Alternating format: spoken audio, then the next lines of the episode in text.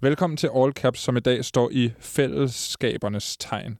Vi skal tale om QAnon igen i dag, for Facebook har lige været ude og sige, at de vil fjerne alt indhold, der relaterer sig til QAnon fra deres platforme. Derfor bliver vi lige nødt til at kigge lidt på nogle af de ting, som QAnon for tiden bruger tid på. Og det er blandt andet Donald Trump, som har været meget på Twitter på det sidste, men øh, som også har været syg. Eller har han? Uh. Så skal vi naturligvis også snakke om Facebooks Dangerous Organizations Operations Teams kamp mod QAnon, om det overhovedet kan lade sig gøre.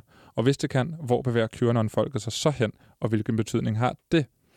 Fra et fællesskab til et andet. Vi skal også tale om TikTok-huse, altså fællesskaber af unge TikTokere, der flytter sammen og bare laver content, content, content sammen og på kryds og tværs. Det er et spændende koncept, og det har selvfølgelig også øh, nogle, øh, der er selvfølgelig også nogle politiske afarter af de her øh, populære TikTok-huse. I studiet har besøg af Mette Skammerits. Hej. Hej igen, Anton. Hej Mette. Godt at være tilbage. Øhm, og øh, Celine Tyrker. Yes. Og Alexander Sjøberg. Hej. Og i dag, der kan man godt sige, at det er sådan et øh, ekspertpanel. Det var sødt sagt. Ja. A-holdet, som et andet radioprogram ynder at kalde sin panel. Lad os kalde Trump for Preben. ja. det være sjovt. Alexander Sjøberg, du er journalist på politikken, og så har du været øh, med før og tale om nationalister, sociale nationalister, øh, nationalsocialister. Lige præcis. På Discord. Altså, det nogen vil kalde nazister. Ja, det kalder de jo ikke sig selv, Nej, så det er jeg det. prøver at holde det til nationalsocialister. Og så har du lige udgivet det, som bliver kaldt for måske det fedeste digitale produkt i Danmark til dato. Sagt af Peter Faltoft. Altså, jeg må indrømme, da jeg læste det tweet, så blev jeg blæst altså helt bagud. Jeg var sådan lidt, hold, hold op. Kæmpe okay. vinger bagud. Ja, det, det, det var meget, meget sødt Men altså, han har ret. Tak til, Han har ret. det var meget pænt sagt. Det hedder Danes for Trump. Portrætter af seks danskere, der støtter Trump. Jo, lige præcis. Det er, øh, hvad hedder det, en, en, kort sagt en, et forsøg på at lave et, øh, et udvalg af de danskere, der nogle gange findes, som trods alt støtter Donald Trump. Og så har vi lavet øh, samtaler med mere end 150 øh, kilder, grupper, alle mulige forskellige, for simpelthen at, at, at lave et repræsentativt udsnit. Øh, og det er de, de seks mennesker, som jeg så har kunne få lov til at præsentere i en digital øh, long read. Ja, så det er både tekst og lidt video, hvor de sidder foran et amerikansk flag. Ja, det er sådan nogle stramt, øh, stramt forfattede portrætter og ja. nogle videoer, hvor man meget gerne skulle få sig et indtryk af, hvem er de her mennesker, og hvorfor mener de, som de gør, og hvor kommer de fra? Altså sådan holdningsmæssigt, ikke? Hvad er deres baggrund? Hvordan når man til det punkt, hvor man som dansker siger, at Donald Trump er den bedste præsident for USA, for verden og for Danmark? Mm. Så for at forstå mennesket lidt. Det er også. præcis. Ja. Så har vi Mette Skammerits. Du er Creative Director. Nej, det er ikke. Hvad hedder det? Jeg er konceptudvikler. Konceptet. Okay, du ændrer titel som... Øh, ja, hver gang. for- for hver gang. ja. I dag Okay. er jeg konceptudvikler. Du er konceptudvikler hos Holm Kommunikation, og en af landets bedste mimer. Ej, det er sødt sagt. Ja, altså øh, sådan en, som laver memes. Øh, og der er jo kommet lidt plads på toppen, fordi øh, Dekopol memes, Ja, han skulle blive købt. han har fået sig et voksenjob. Ja, det kan man sige. Er det, øh, hvad, hvad, altså gik der et chok igennem meme-land, da, da Dekopol stoppede?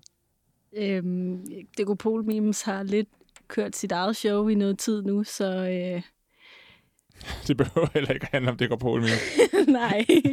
øhm, han skal bare have, øh, hvad hedder det, Arbejdsro. arbejde, eller hvad, skal glæde i sit nye job. Tillykke med den nye job, Dekopol Memes. Jeg håber, du bliver glad. Hvordan går det med dig med det? Det går godt med så arbejde. Lidt svært ved at finde på memes, må jeg sige.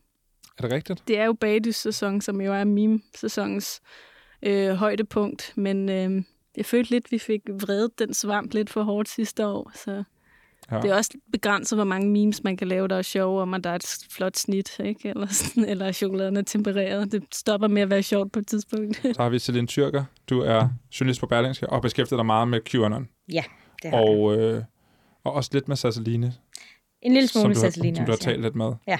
Hvordan var det? Det var en speciel oplevelse. Det, øh, det varede 48 timer. Det var hårdt.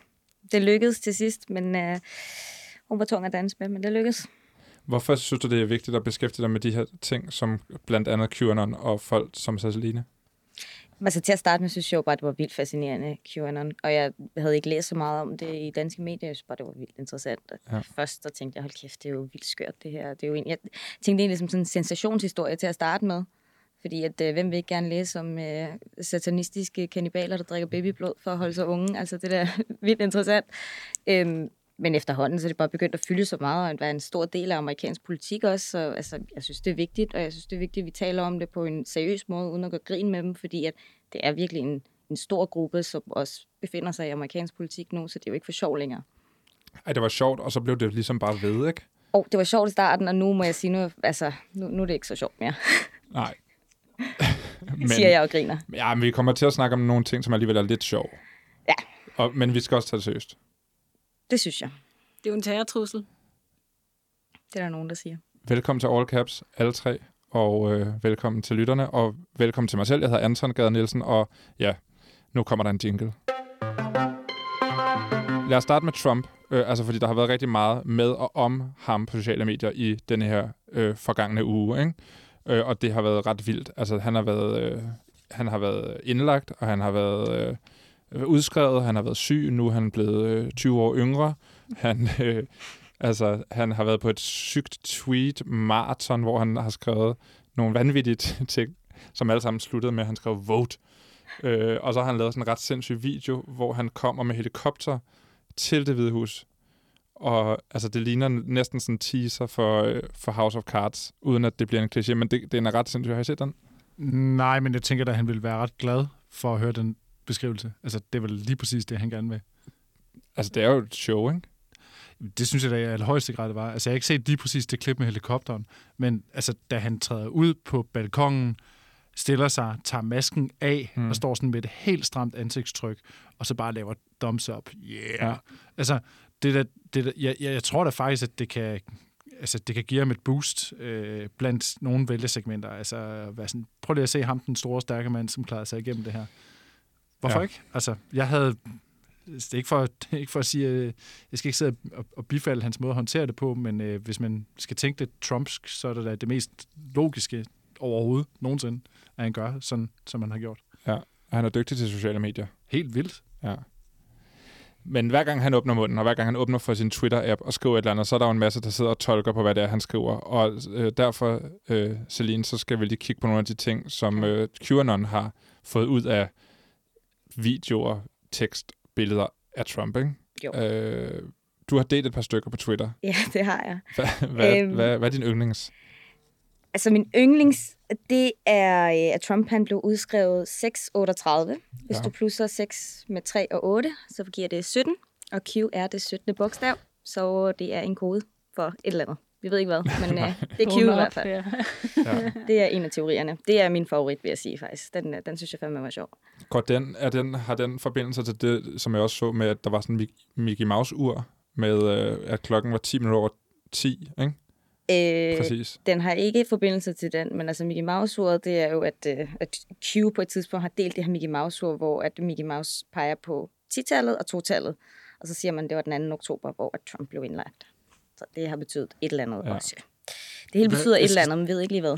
Jeg skal simpelthen lige forstå, hvad, Mickey Mouse-uret, altså, det er fordi Q laver et drop med det Mickey Mouse-ur. Mm-hmm. Okay, så det er det, det er det samme billede, Ja, ja. Nå, okay, nu altså, Q droppede den et stykke tid inden, og så har man fundet det frem igen og sagt, prøv at se her, Mickey Mouse bare på 10-tallet og 2-tallet, det betyder 2. oktober. Der... Men alle uger på sådan nogle reklamer for uger viser det tidspunkt, fordi det er det, der er flottest. Nå. No. Altså. Det siger du. Men du er måske også en del af den dybe stat, hvem ved? så er der øh, øh, hans indlæggelsestekst, eller hvad man kan sige, der hvor han finder ud af, at han er blevet syg, og det er Melania også. Ja. Nu skal de klare det sammen, ikke? Jo, så skriver han, we will get through this together. Hvor han råber together. På ja, tekst, together ikke? med caps lock. Ja. Og så, øh, så har man simpelthen fundet ud af, at uh, together har man lavet om til to get her. Så det betyder, at han har været ude efter at få Hillary Clinton ned med nakken, og det faktisk var kodesprog for det. Ja. ja. Så hver gang man bruger det ord på engelsk, så... Øh, together, ja. Så er det slet ikke Trump også, det er jo også en af teorierne, ikke? Det er slet ikke Trump, der er kommet øh, tilbage. Det er en klon, eller også det er hans bror, Ja, altså der er en af videoerne, hvor at, øh, han taler inden for det der Walter Reed Hospital, hvor han ser lidt, øh, lidt øh, bleg ud i ansigtet, og QAnon tror jo ikke, det er, fordi han er syg, øh, så de tror faktisk, det er en klon, og det er hans afdøde bror, Robert Trump, der taler, mens øh, Trump rent faktisk er på en mission for at få den dybe stat ned med nakken. Ja, han i virkeligheden sidder på et skib og på vej væk. Yes, han er i gang med den hemmelige mission. Ja. Øh, Men nu er han tilbage i det hvide hus, så jeg ved ikke lige, hvad de synes nu. Nu er de lidt kede af det. ja, ja, med mindre det er en anden en, der er tilbage i det hvide hus. Hvad er der, er der andre, øh, du lige vil tage fat i? Ellers øh, tror jeg, det, vi Jeg tror, jeg tror, det var de, sådan, øh, de tre bedste, de tre mest udbredte øh, teorier, men der kommer jo helt sikkert flere. Der kommer nogen hver gang, der kommer en ny tweet fra ham. Jeg så en, en TikTok, hvor at, at der var en, der pointerede, at han har skrevet, I'm doing well, og så det ene L, det var faktisk et stort I. altså sådan, det ligner et stort L, eller et lille L, og et versal I. De Ja. ja. ligner jo hinanden. Ja. Så der var en lille højdeforskel, så der stod faktisk ikke, I'm doing well, der stod, I'm doing welly. Og hvad betyder det? Det ved jeg ikke. Jeg synes bare, det var enormt sjovt. Men ja, hans stavefejl bliver også taget som koder. Altså, de tror jo ikke, han laver stavefejl på noget tidspunkt. Hver gang der er en stavefejl, så tænker man, det er kode for et eller andet andet, og så går de bare ellers i gang med at afkode det.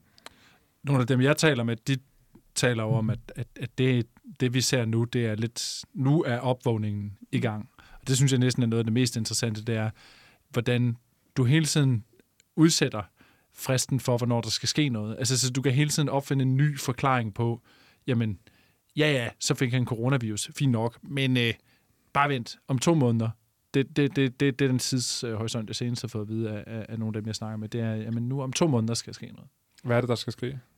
Den store opvågning. Og hvad er det? Øh, jamen, det er sådan lidt en udefinerbar størrelse, hvor at, øh, ja, den dybe stat øh, bliver revet op med rode, og øh, Donald Trump øh, hjælper med at frelse os alle sammen for de her sataniske pædofile, pædofile mennesker. Ikke? Mm. Ja. Men, men, men det er bare, jeg synes bare, det er så interessant, hvordan at som en forsvarsmekanisme, altså en retorisk forsvarsmekanisme, går man ind og hele tiden rykker og fremskyder en eller anden form for øh, apokalypse eller dommedag, eller hvad vi nu skal kalde det.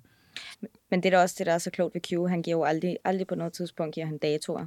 Fordi så kan man sige, der skete ikke noget på den dato, og der skete ikke noget på den dato. Han er jo altid det er i koder snart, og det ene og det andet. Der kommer aldrig sådan et tidspunkt. Øhm, så folk bliver ved med at sige, åh, jamen, så hvis der sker et eller andet om en måned, kan de sige, om det var det Q sagde for tre måneder siden, så mente han faktisk, det var der lige er sket i dag, fordi han kommer aldrig med tidspunkter. Det var det, Mickey Mouse ud betød. Nu Præcis, ved, nu, altså, nu så har de jo fundet. Mickey Mouse ud frem ja. øh, fra Ja, en eller anden gammel post, og så Man bruger de det nu. Man kan virkelig mærke, at ham Q arbejder i det offentlige, ikke? Øhm, det, der sker jo, er jo, at vi andre, altså Trump hopper jo med på det her på en eller anden måde, og kommer også med nogle lidt øh, vage formuleringer, og, og, og vi, øh, Trump er jo meget god til at for, ligesom, danne sit eget narrativ og fortælle om sig selv, og derfor synes jeg, at jeg kan mærke, og nu kan man også se øh, i medierne, at folk begynder også pludselig at betvivle hans egen, altså om han i virkeligheden har været syg, eller om har det været så slemt, eller hvad er der med de her han har taget sådan to billeder, hvor det ene er han i hvid skjorte og på hospitalet, og det andet er han i sit øh, stiveste pus inden øh, på det hvide hus. Ikke? Men de her billeder er taget med 10 minutters øh, forsinkelse eller øh, afstand mellem hinanden. Ikke? Så lige pludselig begynder vi andre, som ikke er en del af Q, at også danne os vores egne konspirationsteorier. Fornemmer I det, eller er det bare, er det bare mig, der bliver paranoid? Altså, jeg synes, bare, jeg synes, det er sjovt, at man på venstrefløjen har gjort så meget grin med højrefløjen og sagt, prøv lige at se de her skøre teorier, de tror på. Men så, så er mange ikke et hak bedre selv, når det kommer til teorier om Trump. Så tror de simpelthen ikke, han er blevet syg, og det er bare en del af hans kampagne og en del af hans plan. Øhm, så man griner af QAnons, fordi de tror, at det faktisk ikke er Trump, eller han er på en båd, men mens de andre selv tror på, at han var faktisk ikke syg. Det er bare noget, han lader som om. Så altså, øh, man skal jo heller ikke selv dele konspirationsteorier, og så sidde og grine af QAnon bagefter. Men jeg tænkte egentlig på, at er der begyndt at opnå, eller sådan, at ske splittelse internt i QAnon? Altså, det er jo mul- der er jo efterhånden så mange ting, man kan umuligt tro på dem alle sammen, eller er det sådan, at hvis du tror på én ting, så tror du på det hele? Det er, jo, det er jo heldigvis sådan, at, at det hele er jo et, et stort forskningsprojekt, hvor alle lidt hjælper hinanden. Så, så, så, altså mit indtryk er, at de sidder jo ikke og bliver uvenner over uenigheder. Tværtimod, så er det jo bare et, altså et bevis på, at det her det er i flux, at det hele tiden sådan det der, øh, at det er porøst, og det må det godt være, fordi jamen, det er kodesprog, det er svært at tolke, så derfor kræver det enormt meget energi og enormt meget tid. Altså, og, og det er netop, jo mere uenighed der er, desto ja, mere bevis er det for, at, at der er noget, der er værd at snakke om. Det er sådan, jeg oplever det. Men tror I ikke, man begynder at se sådan splittelser i selve gruppen, at der er nogen, der begynder at angribe de andre, fordi de mener sådan fast, nu det her er sandheden, nu skal I vågne op, ikke? Altså wake up til den anden del af QAnon. Altså jeg tænker, at til valget, altså ef- efter valget, hvis der ikke sker nogen stor awakening eller sådan noget, så, så tror jeg, så så tror jeg helt sikkert, du kommer til at se en splittelse, fordi hvad skal så samle dem? Lige nu er det jo kampen frem, kampen frem til valget, der samler dem, fordi Trump, han skal vinde. Hvis Trump, han ikke vinder, så har de ikke deres held længere. Altså, og det kan ikke lade sig gøre, for nu at citere en, en, en kilde. Øh, altså, det kan ikke lade sig gøre, at han taber. Øh, fordi øh, alt det Q har sagt er jo rigtigt, indtil videre og så videre. Mm. Så, men det, jeg så har oplevet, det er, at andre grupper er voldsomt sure på QAnon, øh, i hvert fald her i Danmark. Andre konspirationsteorier? Ja, det er præcis. Altså, fordi at de går ind og infiltrerer andre miljøer. Sådan lidt ufrivilligt, egentlig, tror jeg. Jeg tror, mange af de her QAnon-typer, eller jeg ved, at mange af de her QAnon-typer, de sådan lidt tror på nogle andre ting også, og mange af dem er spirituelle mennesker. Så derfor er der et naturligt overlap med grupper såsom JFK 21 og Facebook-grupper såsom Divisionære. Og de steder kan man virkelig ikke særlig godt lide QAnon, fordi det går ind og er med til at ødelægge billedet af, hvad man gerne vil. De er sådan lidt konspirationsteoretikernes teenager, ikke? Altså, man føler lidt, det er bare en fase, ikke? Måske. Altså, nogle af dem, jeg snakker med, de tror jo også på, altså, udover at de tror på nogle spirituelle ting, så er der nogle af dem, der tror på nogle ret vilde ting. Der er blandt andet sådan en marker, der hedder Tristan Thompson, enormt sød øh, kilde, hvad hedder det, som jeg har med i det her Dance for Trump-projekt. Han er jo Trump-støtte, fordi han er QAnon-tilhænger. Det interessante ved ham er så også, at han tror på øh, reptiler. Øh, altså, øh, og, og, og de ligesom i sidste ende, ud over Q-teorien, faktisk styrer os alle sammen. Så det er sådan en evighedsmaskine øh, nærmest, ikke? Mm. Men der var en, øh, en ekspert, jeg talte med på et tidspunkt, der egentlig kaldte QAnon for sådan en øh, kafeteria-konspirationsteori, fordi du kan egentlig bare tage det, du har lyst til.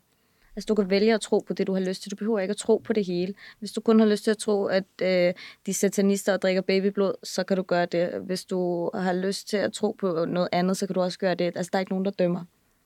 Men hvornår går det grænsen? Hvornår går det hen og bliver en religion? Fordi det der lyder lidt som sådan noget New Age, eller hvad Men det tror jeg lidt, at bedste, det er den bedste sammenligning, du kan lave i virkeligheden.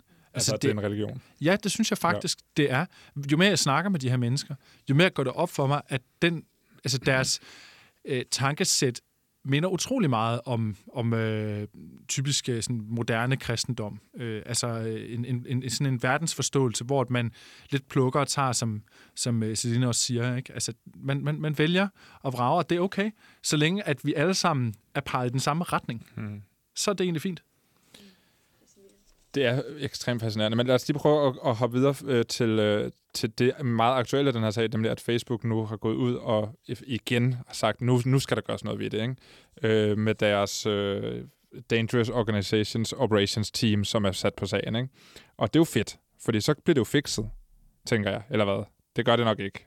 Øh, Celine, vil, øh, vil du ikke øh, lige prøve at fortælle lidt om, hvad, øh, hvad kommer det her team ligesom til at gøre, og, og hvordan kommer det til at gå? Altså Facebook har jo slået ned på det en gang før, hvor man sagde, at vi fjerner alt, øh, alt QAnon-indhold, som har en voldelig karakter, øhm, hvor man i august fjernede rimelig mange opslag faktisk. Men det har jo ikke hjulpet på noget, for der er stadig QAnon-indhold rigtig mange steder, og det meste af deres indhold er heller ikke af voldelig karakter.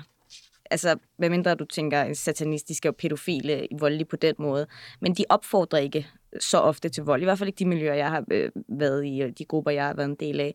Men nu har man så besluttet, jamen det er løbet fuldstændig løbs det her, og det er herre og fru Danmark, der går ind på deres startside, så lige pludselig står der alle mulige mærkelige ting om nogle satanister og kanibaler, og så trykker de ind på det, og ryger ned det der kaninhul, og så ryger der bare flere og flere med, så man har sagt, nu bliver vi nødt til at sende stopper for det, vi fjerner alt indhold overhovedet. Altså vi er ligeglade med, om det opfordrer til vold, eller det ene eller det andet. Vi fjerner det hele. Vi fjerner sider, vi fjerner grupper, vi fjerner admins for grupper, vi sletter profiler. Det hele skal væk. Så det er rimelig indgribende og meget anderledes end det, de gjorde i august, fordi det var sådan et halvlunken, om vi prøver lige at prøve at fjerne lidt, så vi kan moderere lidt. Men, øh, men det her, det, altså, det er meget indgribende. Og så er der specifikt det her Save the Children øh, hashtag, som de også altså, har lidt udfordringer med. Ja, fordi at Save the Children er jo den altså, internationale organisation, altså Red Barnet, mm. øhm, som man så har, man har lidt kapret det hashtag, og nu bruger man det i stedet for. Så man kan jo ikke bare fjerne alt Save the Children, fordi det er jo også en organisation, der bruger hashtagget, så der har de lidt øh, problemer med det. Og, altså lige nu slår de jo meget ned på QAnon, og, altså, men, men man begynder jo bare at bruge nogle andre ting, som jeg nævnte tidligere, 17, nummer 17, ja. at man begynder at bruge i stedet for. I stedet for at skrive Q, så skriver man C-U-E, øh, Q, på den måde. Så man kan jo sagtens komme udenom det. Man skal bare være lidt kreativ. Øhm, men, men de, mange af de originale grupper hedder jo noget med QAnon eller The Great Awakening osv. Altså de grupper, der har været der i lang tid, de helt største grupper. Dem har man lukket ned nu, men de kan jo sagtens starte for ny. De skal bare være lidt kreative. Prøv lige at beskrive, hvad, hvorfor er det Save the Children er blevet brugt af QAnon til dem, som måske ikke helt ved, hvorfor det har noget med børn at gøre? Jamen det er jo fordi, de tror, at den her øh, satanistiske elite handler med børn, og de drikker øh, børneblod for at holde sig unge. Øh, især sådan nogen som øh, Joe Biden er de sikre på. Han sidder og drikker babyblod i sin kælder for at holde sig ung. Øh, han, er også meget, han ser også utrolig ung ud. Ja, han skulle til at drikke noget mere af det, vil jeg sige. Men, øh... Men har de kabret det her hashtag øh, bevidst fra øh, organisationen? Jeg Eller tror, de har kapret det, fordi de vidste, det var et legitimt hashtag, de sagtens kunne bruge. Og der er jo ikke nogen, der vil kigge på et hashtag, hvor der står Save the Children, og tænke, det var da noget mærkeligt skørt noget. Altså, vi vil da alle sammen gerne redde børnene. Ja. Øhm, det kan vi jo ikke være uenige i. Jeg, jeg, tror, jeg tror altså også, at man skal passe på med at tillægge dem alle mulige øh, store motiver. Altså, de har bare valgt det hashtag, fordi det hashtag nu engang var det, der virkede. Altså, de har, det, er, det er en nem måde at sige det på. Save the children. Red dem fra de pædofile. Altså, de, det, det er lidt mere bare sådan, det opstår altså bare, så ja, sker det bare. Ja. Det er lidt den, sådan, det er. Så er der nogen, der får en ny idé. Nå, fedt nok, så løber vi i den retning. Altså, så længe det ikke er helt hul i hovedet.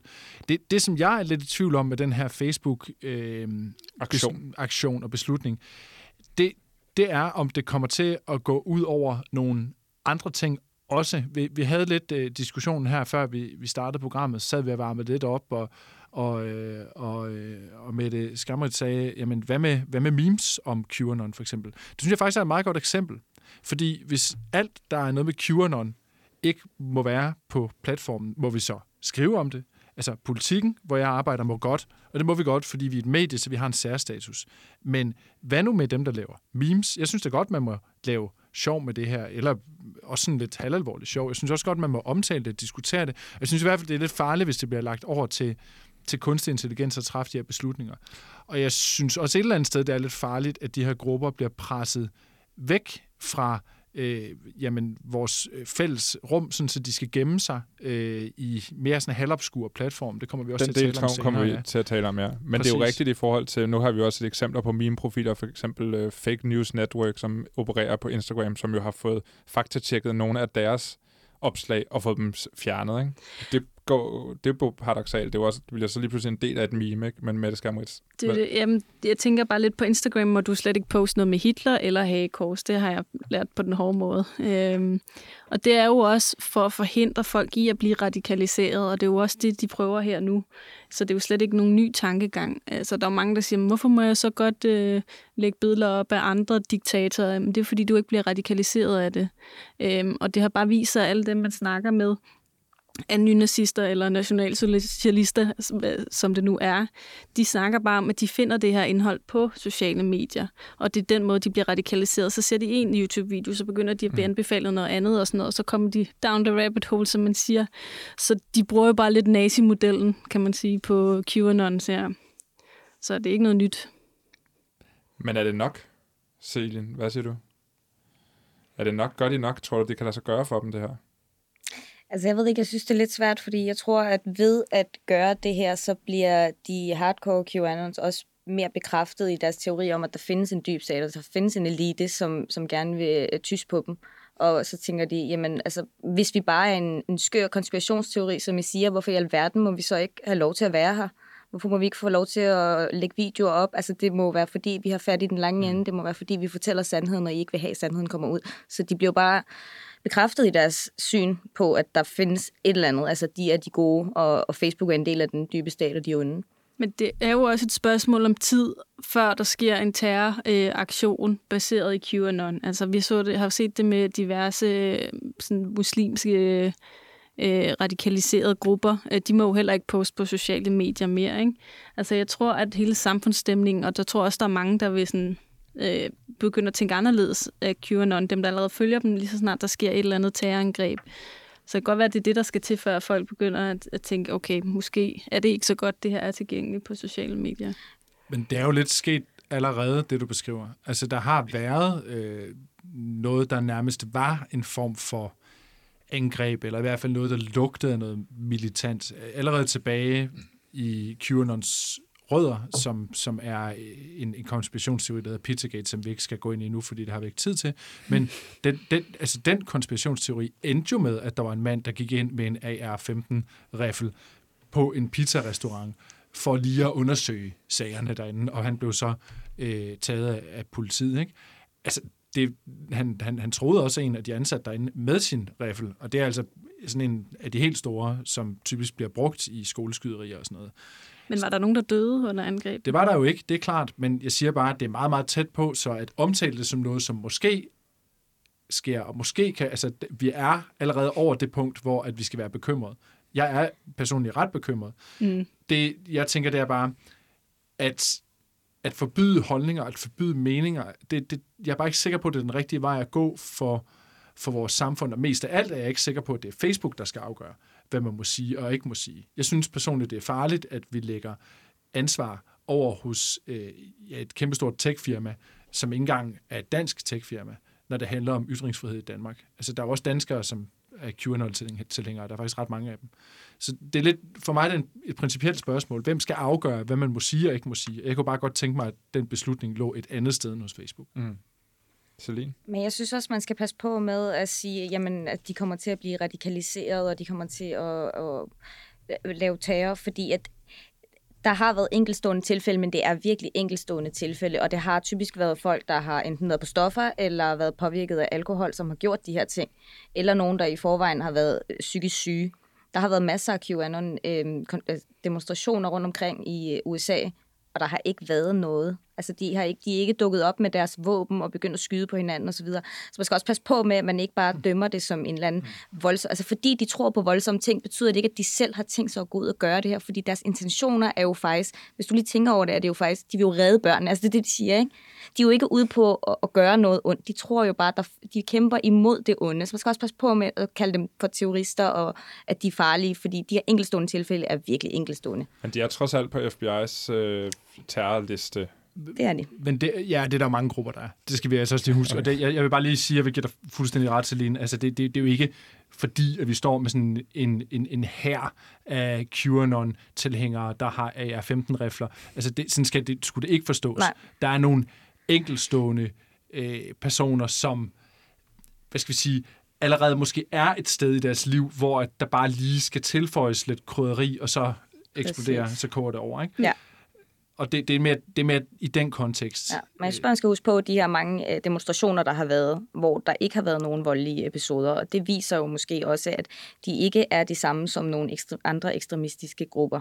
Men jeg tænker, alle, øh, der begår de her terrorangreb, de har jo en god intention. Altså, altså islam i sig selv er jo heller ikke en aggressiv og fjendsk øh, religion overhovedet, men der er stadig nogle brødne kar indimellem.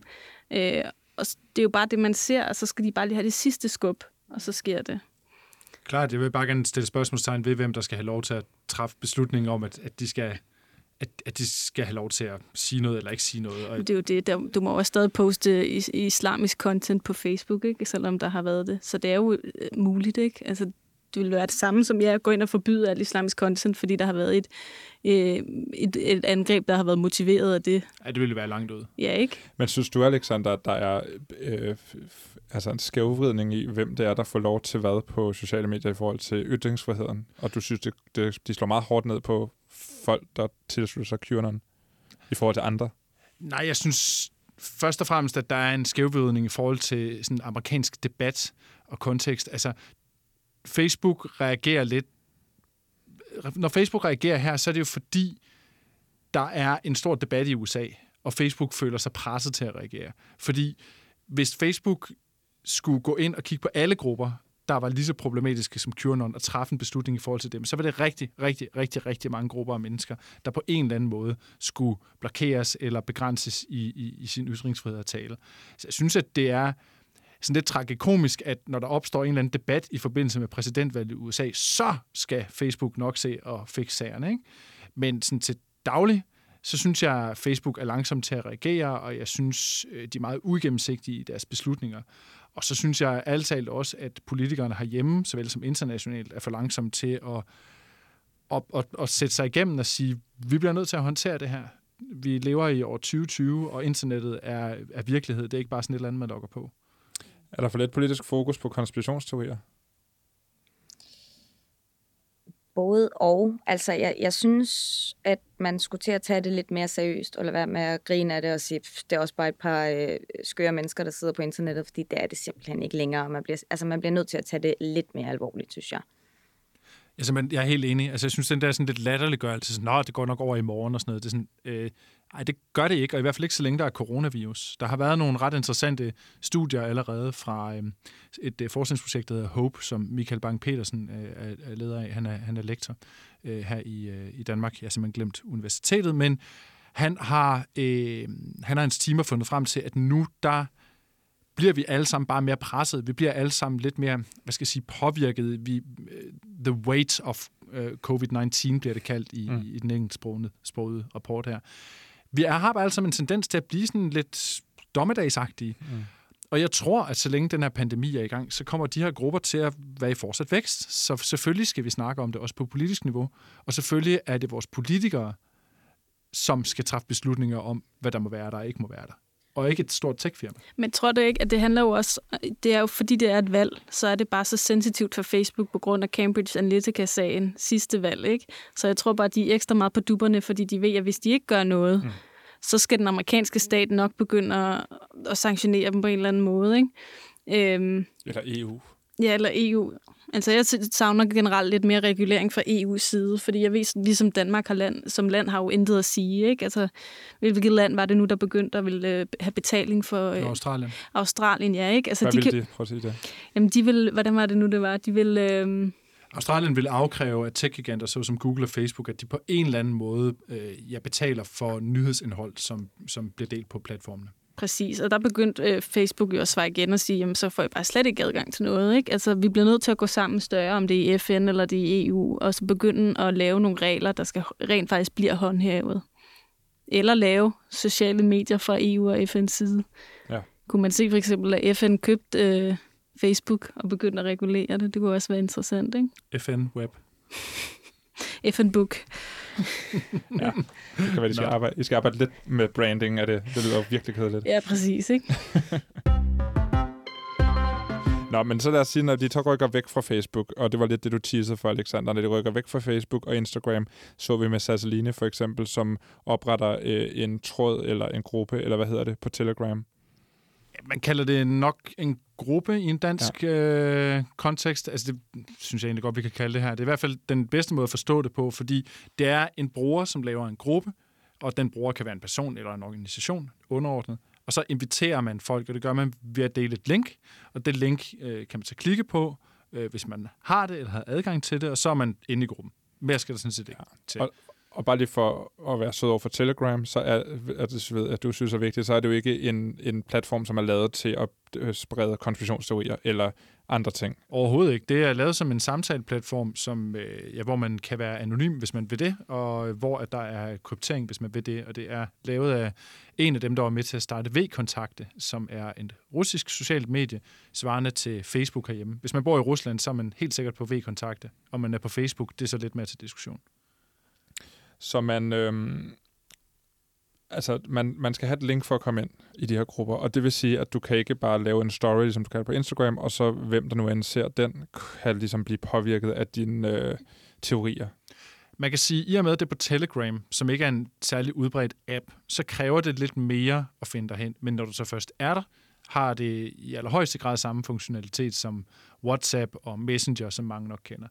Øh, men, men, men, men det er et mere skjult sted, og der er et ret godt eksempel her fra for nylig i en dansk kontekst. Ceciline Drejer, øh, som vi kunne tale lidt om. Hun, Jeg snakker, snakker om hende. Ja, hun, hun, øh, hun blev smidt øh, af, af Instagram for at dele konspirationsteorier og øh, om coronaskepsis. Nu er hun på Telegram, der har hun lavet en gruppe, og der har hun pt, jeg lige tjekket nu, øh, 983 øh, følgere i den gruppe. Og det er jo meget langt fra, hvor mange hun havde på Instagram. Det siger jo lidt om, hvad der sker, når man bliver det, der hedder deplatformet, altså skubbet væk fra sin platform. Hun er jo så stadigvæk på Facebook. Ja, altså det er hun, men det var jo ikke der, hun primært havde følgere. Altså det var jo på Instagram, og det var også der, hun tjente sine penge. Ja. Så det var nok der, det gjorde mest ondt at ja. blive smidt væk fra, ja. kunne jeg forestille mig. Men hvad gør det ved sådan en gruppe, at man lige pludselig er ikke på et offentligt øh, medium, som Instagram trods alt er på en eller anden måde? Det er lidt mere sådan en, øh, et sted, hvor, hvor folk kan komme forbi tilfældigt, ikke? Det er, det er Telegram jo ikke.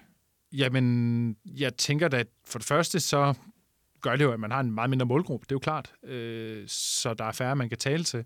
Men jeg tænker også, eller jeg ved også, for det kan jeg se inde i gruppen, at dem, der så er derinde, de bruger rigtig meget krudt på at bidrage til den fælles øh, forståelse. Det bliver sådan lidt en, en klub øh, for, for det særlige indvid, hvor det hele tiden accelererer i, i, i tempo.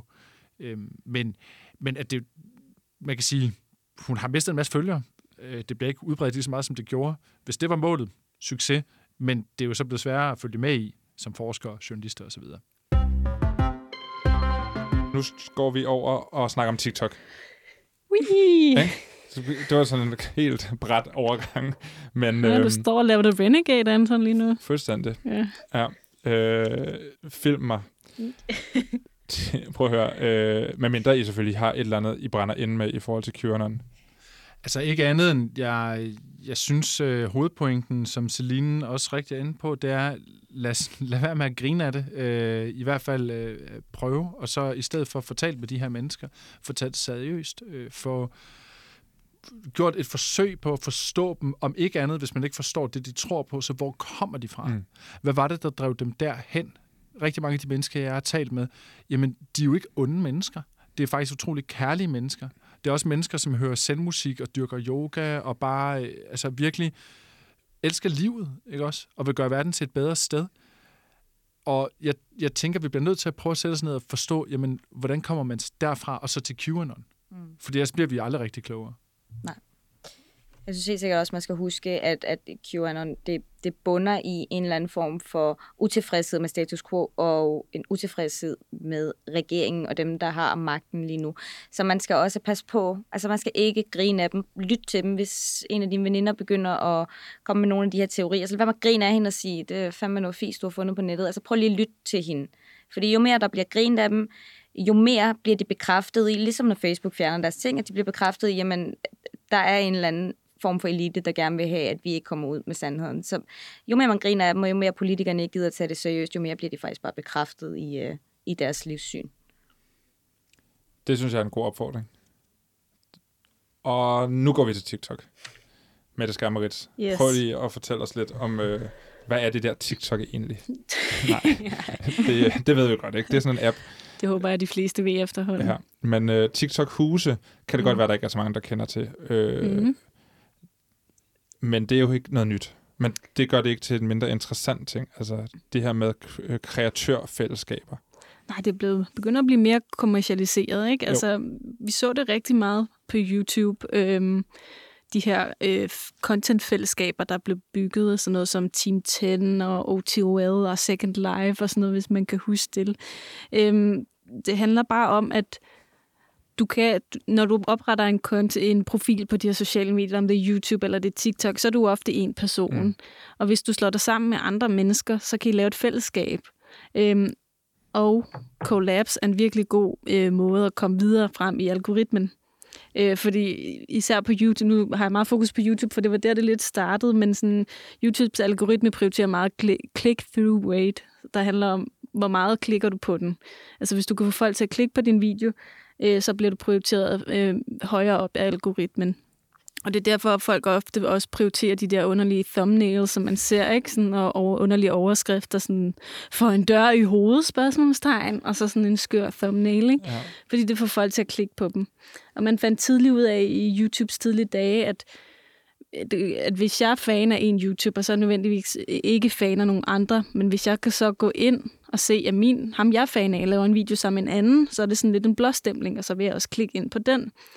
Øh, og det gav bare flere og flere visninger, og så begyndte folk at spekulere i det og tænke, okay, hvad hvis vi er fem mennesker, der går sammen om det her? Eller hvad hvis vi er ti mennesker, så kan vi investere i noget bedre udstyr, og så kan vi lave federe videoer, og vi kan få flere visninger, og derved tjene flere penge, et c, et c, ikke?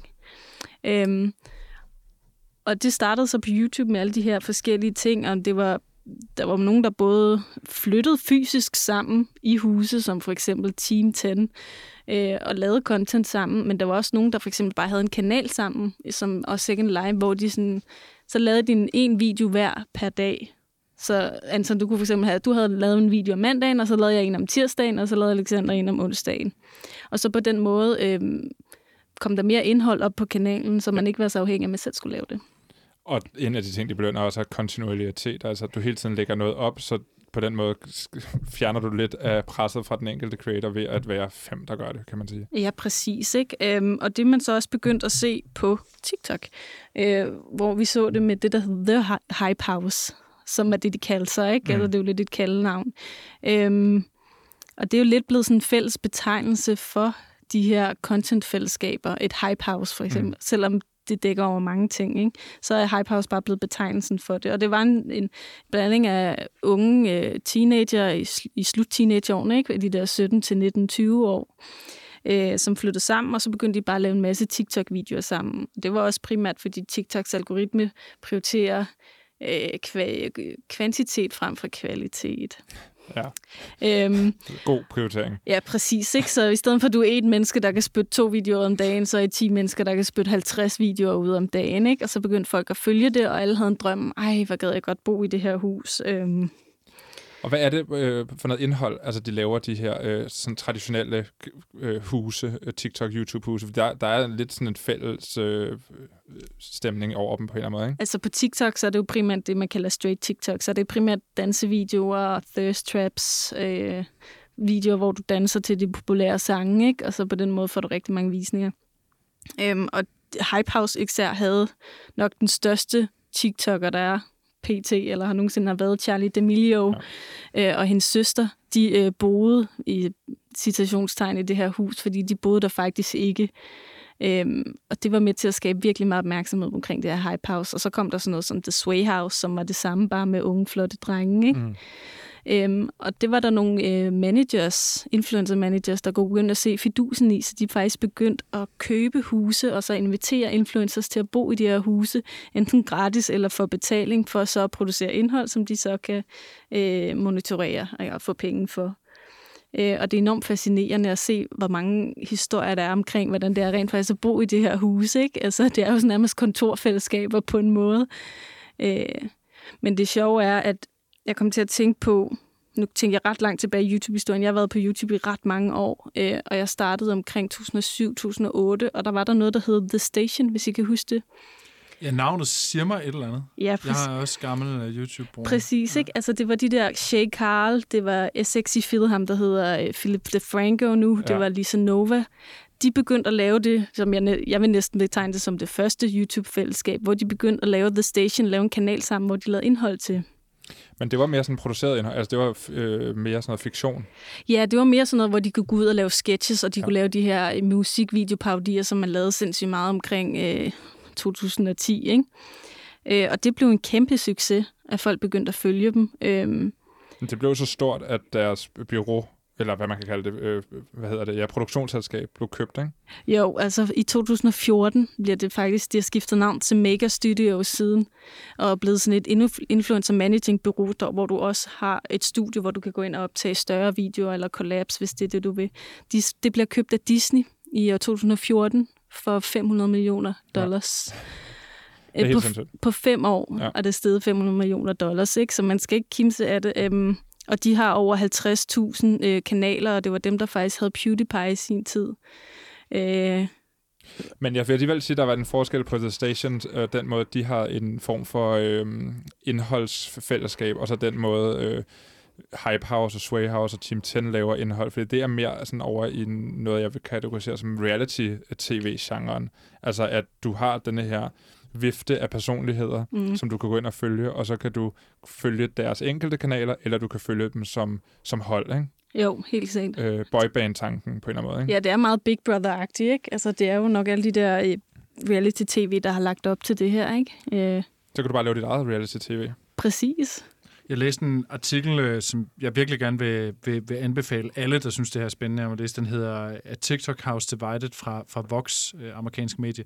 Og, og der er de på besøg hos nogen, der hedder The Girls in the Valley, Ja. øh, som er sådan, øh, ja, sådan all-female øh, TikTok-hus. Det er sådan Instagram baddies, som det bliver beskrevet, ikke? Præcis. De har lidt hver deres personlighed, de her huse, ikke? Ja, præcis. Og, og, og det sjove ved de der huse, det er jo, at, at det er jo som... Man skal virkelig forestille sig, at det er som at bo i sådan en underlig øh, kunstudstilling, hvor at rummene er malet sådan, så at de er sjove, hvor at der er lidt udstyr, man kan bruge, hvis man skal filme sig selv. Så lige pludselig er der en flamingo øh, i en pool, fordi hvorfor ikke? Øh, og, altså, Den så er der en... en- oppuslige baderingsflamingo, som alle influencer har. Jamen, Ja, altså, af lige en Girls, grund. The Girls in the Valleys hus er jo meget Instagram-venligt. Ja. Ja. Det ligner jo nærmest sådan et fotomuseum, ikke? hvor det er mere hype house. Altså, der boede de der faktisk ikke. De havde ikke nogen møbler, og det eneste sted, hvor der var lys, det var faktisk på toilettet. Så man kan faktisk se i starten af det hype house tid, så filmer de faktisk alle deres videoer på toilettet. Var det dem, der havde det der toilet, som var sådan altså 50 kvadratmeter stort? Præcis, og en stor øh, pool i. Ikke? Ja. Men altså, øh, Girls in the Valley, det er jo også noget, der er lavet af hende, der hedder Bella Thorne, som er en gammel Disney-stjerne. Hun har så samlet det her hus, ikke? og man kan jo godt se, at der, er- der er flere kendte mennesker, der er begyndt at spekulere i det her med at skabe huse, give dem kost og logi, så bare for at lave indhold.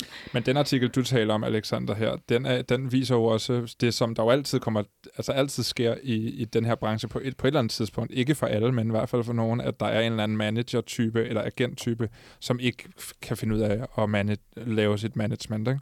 Jo, altså det den første og fremmest viser, det er jo, hvis du spørger mig, at det her på ingen måde er noget nyt, Nej. og at det er noget, vi, vi tror, nu har TikTok revolutioneret måden, vi laver de her ting på. Det er sådan, nej, det har TikTok ikke. TikTok er bare et nyt medie, det er en ny platform at dele de her ting på. Altså selv tilbage, i, da, da Hollywood-stjerner ligesom var, det var, det var der, du kunne nå til, kan man sige. Nu kan du blive YouTube, Instagram, TikTok, hvad ved jeg.